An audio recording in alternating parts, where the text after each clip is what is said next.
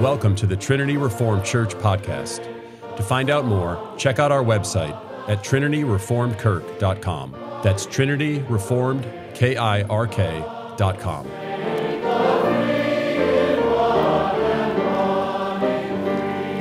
But in those days after that tribulation, the sun will be darkened, and the moon will not give its light, and the stars will be falling from heaven, and the powers in the heavens will be shaken. And then they will see the Son of Man coming in clouds with great power and glory. And then he will send out the angels and gather his elect from the four winds, from the ends of the earth to the ends of heaven. From the fig tree, learn its lesson. As soon as its branch becomes tender and puts out its leaves, you know that summer is near. So also, when you see these things taking place, you know that he is near, at the very gates. Truly I say to you, this generation will not pass away until all these things take place. Heaven and earth will pass away, but my words will not pass away. But concerning that day or that hour, no one knows, not even the angels in heaven nor the Son, but only the Father. Be on guard, keep awake, for you do not know when the time will come. It is like a man going on a journey when he leaves home and puts his servants in charge, each with his work, and commands the doorkeeper to stay awake. Therefore, stay awake, for you do not know when the master of the house will come in the evening or at midnight or when the rooster crows or in the morning, lest he come suddenly and find you asleep. And what I say to you, I say to all, stay awake. The word of the Lord. Thanks be to God. Let's pray. Heavenly Father, help us to walk by faith and not by sight. Work in our heart the kind of godliness which is profitable for all things you've called us to. We pray this in Jesus' name. Amen. You can be seated. Mark chapter 13 is Jesus' discourse about a diminished city. At the beginning of Mark 13, the disciples asked Jesus, When will the temple be destroyed? And what will be the sign that helps us be prepared for it? And Jesus answers that question in verses 5 through 31. Then, beginning in verse 32, Jesus describes a different event, an event for which there is not a sign, what Christians call the second coming of Jesus Christ. And so, verses 5 through 31 describe a known time, as verse 29 says. And verses 32 through 37 describe a not known time, as verse 32 calls it. And so we need to look at these particular verses, beginning in verses 24 through 31, the event for which there is a sign, the known time. As we saw a couple of weeks ago, this is the destruction of the temple in AD 70. And the reason evangelicals are filled with the mistaken notion that verses 24 through 27 are talking about the second coming is because they don't realize that Jesus is quoting the Old Testament. In fact, Jesus is quoting four Old Testament passages. The first is Isaiah chapter 13, verse 10, which talks about how the stars, sun, and moon won't give light. And you see that language reflected in Mark 13, verses 24 through 25. So, what is Isaiah talking about when he talks about how the sun, stars, and moon won't give light? Well, if you look at Isaiah chapter 13, verse 1, you see that Isaiah is talking about the fall of a great empire, Babylon. The second Old Testament quote from Jesus here is Amos chapter 8, verses 2 and 9, which also talks about how the sun will go down at noon and darkness will fill the earth. And you see that reflected in Mark 13, verse 24. So, what is Amos talking about when he talks about how the star, sun, and moon won't give light? Well, Amos is talking about the fall of Israel in the 700 BCs. He's talking about the fall of an empire, the fall of a city. So Jesus now has quoted from two Old Testament passages. The first is about the fall of a great city, the second is about the fall of a great city. I wonder what Jesus might be talking about. Could he be talking about the fall of a great city?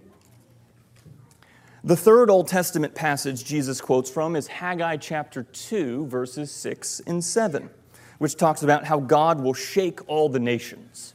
Of course, you see that language there in Mark 13, verse 25. So, what is Haggai talking about?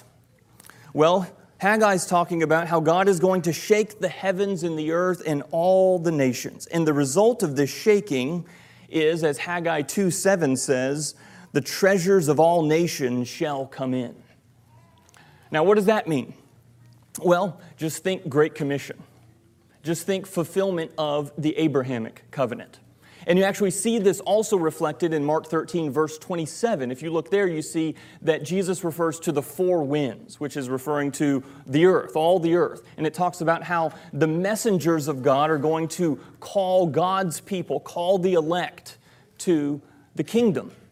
And the word messengers there, it's the Greek word angelos. And of course, we see that usually translated as the word angel, you know, that, that heavenly being, but actually the word just means messenger, and you see it referring to people several times throughout the Bible. And so the messengers of God, the people of God, the apostles in the early church are going to take the gospel to the earth. And the fourth Old Testament passage Jesus quotes from is Daniel chapter 7, verses 13 and 14.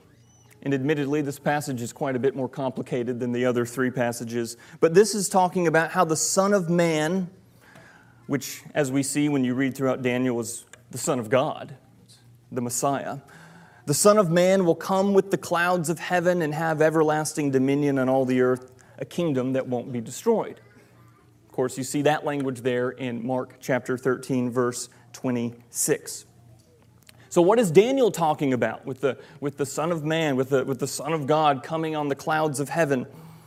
Well, God is going to send the Son of God to judge the temple and end the old order of the temple system and establish a new order, the new kingdom of Jesus Christ. And so, what you see in this passage is Jesus is referring to four different Old Testament passages. And it's easy to get lost when you start doing this. You're connecting the Old Testament to the New Testament, you're trying to connect the dots. It's easy to get lost. And so, let's make it really simple. Jesus quotes four Old Testament passages. One is about the fall of a great empire, Babylon. One is about the fall of a great empire, Israel. One is about the shaking up of the nations, and one is about the coming of Christ's kingdom. And remember also in Mark chapter 13, verse 30, Jesus tells us that all of this, whatever this is, whatever this is talking about, all of this will be fulfilled in this generation. And in the Gospels, this generation is a phrase that always refers to the evil and adulterous generation in which Jesus lived. So when you bring all of that together, then, what is Mark 13, verses 24 through 27 talking about?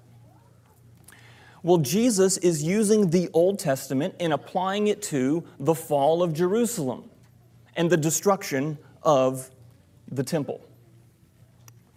And so once you see those, those things exegetically, then you have to say, okay, well, then does that match historically what was happening? So, historically, what was happening? In the lifetime of Jesus' generation. Well, as we saw two weeks ago, this is, uh, this is before the, the, the Jerusalem War, which happened from AD 66 to 70. And in AD 67, the Emperor Nero sends Vespasian to surround Jerusalem with the Roman armies. Jerusalem at that time is filled with seditious people who are claiming they're going to take over Rome and they're going to be Israel's Messiah. Once Vespasian becomes emperor in AD 69, he then sends his son Titus to Jerusalem to complete the job, and the temple is destroyed in AD 70. Now, that then takes us to verses 28 and 29. And remember, Jesus is answering the question when will the temple be destroyed? What will be the sign? Verse 28 From the fig tree, learn its lesson. As Soon as its branches become tender and put out its leaves, you know that summer is near. So also when you see these things taking place, you know that he is near at the very gates. So notice a couple things. First, in verse 29, notice the phrase these things. Jesus says, when they see these things take place, that is, when they see, when they see all these things that he's been talking about in verses 5 through 27, then you will know that the destruction of the temple is near. And then you go back up to verse 28 and you see the fig tree. And the lesson of the fig tree here, first, it reminds us of when Jesus cursed the fig tree back in Mark chapter 11. And you'll remember that Jesus curses the fig tree, and the fruitless fig, uh, fig tree withers, just like Jesus curses the temple, and the fruitless temple will end up desolated. But notice what it's saying in verse 28. Notice how it says, As soon as its branch becomes tender and puts out its leaves, you know that summer is near. So connect then this fig tree to the previous fig tree of Mark 11. In the desolation of the temple, there is also a bud on the fig tree that portends a new branch. That portends a new temple. So the old temple is destroyed, the new temple is constructed. The temple of Jesus Christ, the body of Christ, the kingdom of God. And so verses 24 through 31 is talking about the event for which there is a sign, the known time, the destruction of the temple. Verses 32 through 37 is the event for which there is not a sign. This is the unknown time. This is the second coming of Christ. And even Kenneth Gentry, the pastor and the, uh, the prolific author about postmillennialism, even he understands that verses 32 through 37 is a shift to a different event from the destruction of the temple. And notice, verse 32 signals a transition. See, Jesus' words in verse 31 function as a conclusion to the event for which there is a sign. Then, verse 32, the phrase, but concerning, is an indication of a subject change. And that phrase, but concerning, is used as a subject change throughout the New Testament. Notice also that signs are featured in verses 5 through 31, but they disappear in verses 32 through 37. Notice that Christ's, Christ knows when the event of verses 5 through 31 will take place, but he does not know whenever the event from verses 32 through 37 takes place, which fits because Christ knows when the temple destruction will occur, but he doesn't know when the second coming will occur. Also, notice that the event happening before verse 32 is short. It's going to occur in this generation. But the wait beginning in verse 32, is so long that they may fall asleep and they don't know when it will come, it says in verse 35.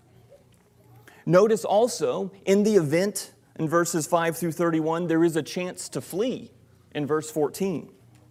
But in verses 32 through 37, there is no chance to flee. And so verses 32 through 37 is talking about a different event from the first part of the chapter.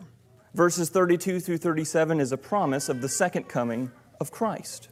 Now, verse 36 says Christ will come suddenly, and so we should not be asleep. And so, if the Son himself doesn't know the day or hour he will return, then we can be content to be ignorant on the matter. In the meantime, we need to be ready and faithful. And so, as we look at all that is going on here in verses 24 through 37, we need to ask what lessons can we learn from this passage? And what are we supposed to do with this now? And Mark chapter 13 is training you for action. Mark chapter 13 trains you for action in four specific ways. First, Mark 13 trains you to keep watch. Four times we're told to keep watch verse 5, verse 9, verse 23, and verse 33. Now, there's another uh, charge in here where Jesus says to be alert, and some of the English translations conflate these two terms. They're actually two different words. We'll get to be alert in a minute. Uh, be alert just means stay awake, be attentive, be ready. To be on watch, it's a similar word, but it is a little different. To watch means to be on guard. So pay attention to what you hear, put yourself in a position to see, and in particular, the command to watch is directed towards false teachers. You see this in verse 5, the first time it's used. And so we need to keep watch for false teachers. That's the primary application of the watching that Jesus is commanding here. And so, if we're going to keep watch for false teachers, that means we need to understand how false teachers operate, especially in 21st century American evangelicalism. So, how do false teachers operate today? Well, in our current context, false teachers tend to chop the gospel in half and form a theology that magically matches the worldview and outlook of the ruling elites, all the major corporations, the mainstream media outlets, and Ivy League university faculty. Oh, it just so happens to match what everyone is now saying. And if you don't say this, you'll be canceled. What a coincidence. That's what false teachers are doing today. And so, to keep watch for false teachers is to notice things like this and to identify these false teachers as posers. Now, to identify a false teacher, you can't look at their position. There is no position in a church where it's called assistant pastor of false teaching. There's no seminary professor, their title is false teacher. So you can't look at their position. If you're just looking at people's position, you're going to be led astray. And so, you don't look at their position because the false teacher might be a New Testament scholar at a respectable seminary. Or she might be a best selling author, and all your friends are doing a workbook study with her latest offering. But what are we commanded? We're commanded to keep watch. And so, women, that means you need to keep watch when it comes to authors like Beth Moore, Aimee Byrd, and Rachel Hollis. Keep watch. Now, understand, we don't identify false teachers by the costumes they wear. They might be wearing a costume of respectability. But that's not how we identify false teachers. False teachers today reveal themselves by trying to win the approval of those who are credentialed in society. False teachers today identify themselves, reveal themselves by trying to win the approval of those who are respectable. And so, the first thing Jesus trains us to do is to keep watch. The second thing Jesus trains you to do is he trains you that you don't know. He trains you that you don't know. And that's why you have to be alert. Now, in particular, verses 32 through 37, you don't know when Christ will return. And for that matter, you don't know when you will die and go to Him. You don't know when these things will happen. Now, we live in an age of failed predictions. And these failed predictions should always remind us that you don't know everything that you think you know. And we see failed predictions in all sorts of different places. We see failed predictions in the evangelical world. Lots of best selling books that have made the authors very rich have predicted the second coming of Christ. But there's also failed predictions when it comes to the economy, failed predictions with the stock market, failed predictions with you know, political forecasting, and that sort of thing. Failed predictions are swirling around us religious, political, social. How should we live when predictions are rising and falling all around us? Be on the alert, verse 33. Be on the alert, verse 35. Be on the alert, verse 37. When failed predictions are rising and falling all around you, be on the alert. Now, what does that mean? It basically means stay awake. You have to be ready to meet God at any time. You have to be ready to be faithful at any time. Now, no one thought that Babylon could ever be destroyed. No one thought Persia would be destroyed. Many couldn't fathom that Jerusalem would be destroyed yet they each were destroyed. No one thinks the United States will be destroyed. Be alert, stay awake, be ready. We do not rest in the strength of the U.S. military. Pharaoh's mighty army was drowned in the sea. Psalm 33 17 says, The war horse is a false hope for salvation. You see, there's lots of Christians out there who are slumbering, they are asleep. They have not remained alert as Jesus commanded them. And so there's a lot of Christians out there today who don't know how to live. They don't know what to join. They don't know what to hold to. They don't know what to love and what to hate. They don't know what to respect and what to despise. They are slumbering. And in their slumber, they are living a sterilized and artificial life, detached from their soul. And what does Jesus say about this? Keep watch, be ready, stay alert, which means no more slumbering. You need to figure out how to live. You need to figure out what to join. You need to figure out what to hold to. You need to figure out what to love and what to hate. You need to figure out what to respect and what to despise. And in our society today, it is young men especially who are slumbering, who are sleepwalking their way through life. And so, young men, be alert, stay ready. Ambition can be sinful. But the lack of ambition can be just as sinful. Be alert, young men especially. You need to figure out how to live and what to join and what to love and what to hate. You need to develop a taste for the meaning of the universe God has made for you to live in. And you're never going to be alert when you're slumbering.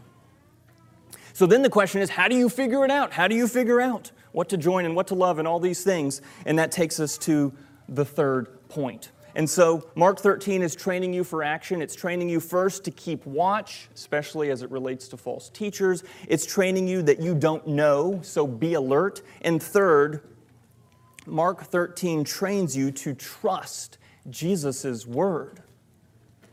How do you figure out what you're supposed to join and what you're supposed to love? Well, you can trust Jesus' word. Now, how does Mark 13 reveal this particular point? Well, some unbelievers, most notably Bertrand Russell in the early 20th century and Christopher Hitchens in the early 21st century, they look at the Olivet Discourse, they look at Mark 13 and Matthew 24, and they say, look, here's why I'm not a Christian. Jesus was wrong. Jesus predicted that he would return again in this generation, as it says in verse 30, and he didn't return, and so Jesus is wrong. So I can't trust Jesus' word, I can't trust the word of his apostles, and I can't trust the word of the Bible. Now, what do we say to this? Well, to Bertrand Russell and Christopher Hitchens and all the others who look at this passage as if Jesus was wrong, we say, no, Jesus was right because he wasn't predicting the second coming in verses 5 through 31. He was predicting the destruction of the temple, and that did happen in his generation. Judgment did come to Jerusalem just like he promised. Jesus said something would happen, and it did happen.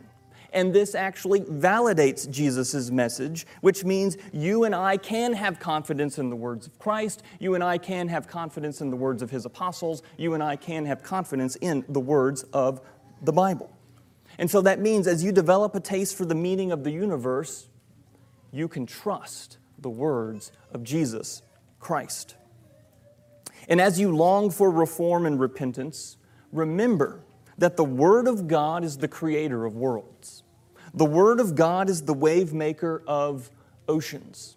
The Word of God is the catalyst of reformation. The Word of God is the shaper of saintly cities. And the Word of God is the stimulant of the movements that matter. And so, do you want the world to come to Christ? Well, then, preach the Word, declare the Word, summons the promises of the Word, and obey the Word. And now, our fourth and final point Jesus is training us for action. And fourth, it trains you that history is marked by ends and new beginnings. History is marked by ends and new beginnings. You see, history is not about one thing after another. History is about the ending of worlds. And the world has ended many times. Peter Leithart points out that the world after Eden was submerged by the flood, and the post flood world was dispersed at Babel. The world of the patriarchs ended in Egypt. The world of the tabernacle and judges was overturned by the Philistine conquest, and the Davidic dynasty ended with exile. And the history of Western civilization follows a similar pattern. The Roman Empire fell in the 5th and 6th century. The Western medieval world was shattered by the Reformation, and the old regime in France was broken by the French Revolution. Is the world order that we call the United States collapsing? Well, we don't know. The answer very well may be yes, which means we have a lot to learn from Mark 13. When worlds end, the pressures and phenomenon repeat themselves. Nation against nation, political upheaval, kingdom against kingdom, the mighty fall, and others rise. And the people of God are usually at the center. They're there, faithfully walking with the Lord, suffering persecution, and contending with false prophets and apostasy. Jesus' focus, though, isn't on the politics of the federal government. Jesus' focus is on strengthening the disciples so they're ready. And this always begins with remembering the gospel the gospel of Jesus Christ. You know the guilt of your sin, you feel it. And you crave from God the Father, God the Son, and God the Holy Spirit redemption, justification, and forgiveness. In sum, you crave fatherly love. You crave fatherly approval. When you stand before the throne of judgment, God will not say to you, Oh, those sins, they were nothing. They're of no account. I didn't even notice. No, when you stand before the throne of God, He's going to say, I noticed every single sin. And then He's going to say, And if you have faith in Jesus as Savior and Lord, I do not see your sin. I see the merits of my Son who is standing in your place. By faith in Christ, the Heavenly Father sees you through the lens of Christ's shed blood as holy, blameless, and forgiven. That's the love of God that is yours by faith in Jesus Christ. Let's close by praying together.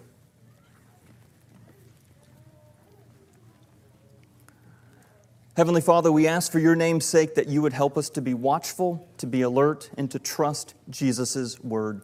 In this way, through the power of your Spirit, help us to present our lives as a living sacrifice, holy and acceptable in your sight, which is our reasonable act of service. We pray all this in Jesus' name. Amen. Thanks for listening. To find out more, check out our website at trinityreformedkirk.com. That's trinityreformedkirk.com.